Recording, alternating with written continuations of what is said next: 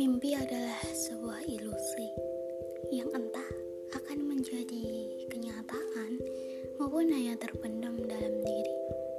Namun bersamaku, mari menyela mimpi agar mimpimu tak hanya tentang ruang kosong dalam hati.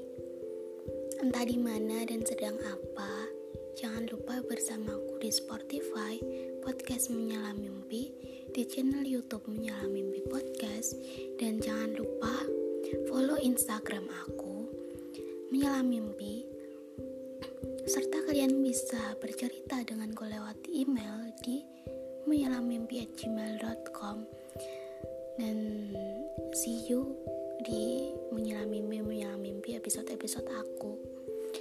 Bye, dreamers.